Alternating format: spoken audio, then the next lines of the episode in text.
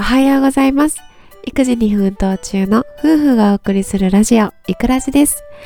この放送では育児に役立つ最新情報や日々の育児を通して気がついたことを発信しています。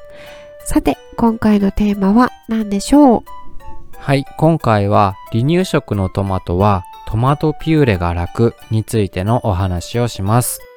離乳食のトマトって調理がすごく面倒ですよね。うちの妻も息子の離乳食が始まったばかりの頃、トマトの調理の大変さにかなり四苦八苦していました。トマトを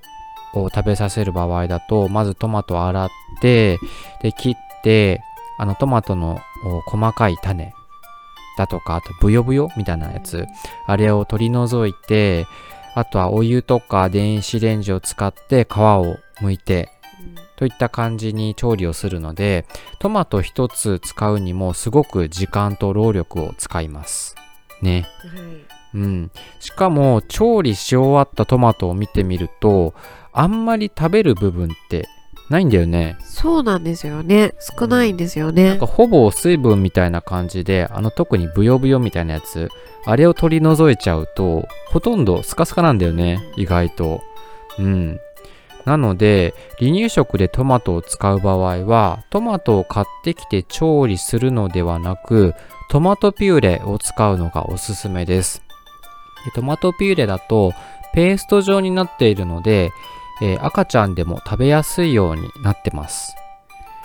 トマトピューレにもいろいろあるんですが、うちが今使っているのがデルモンテの有機トマトピューレ。スーパーで普通に売っていて、1つだいたい150円くらいで買えます。そんなに高くないです。うん、とってもリーズナブル。トマト1個買うぐらいだよね。そうだね、うん、で、たっぷり使えて、長期保存ができますし、余ったとしても大人の料理に使えるので重宝します、うん、でデルモンテの有機トマトピューレは食塩が無添加で、トマト以外の不要なものが一切入っていません。ここ大事ですよね。そうそうそう。トマトピューレの種類によっては食塩が入っていたりだとか、あとオリーブオイルとかが入っているものがあるので、それだとちっちゃい赤ちゃんには食べさせられないので、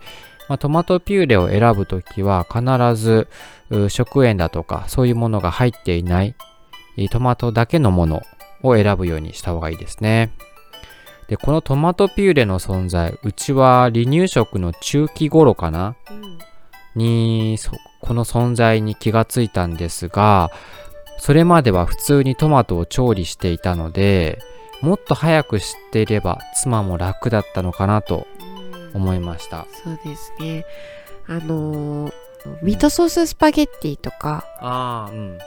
ナポリタン、うん、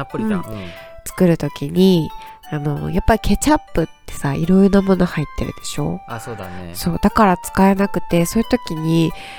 なんかいいのないかなって思って探した時に、このデルモンテに出会って、そっから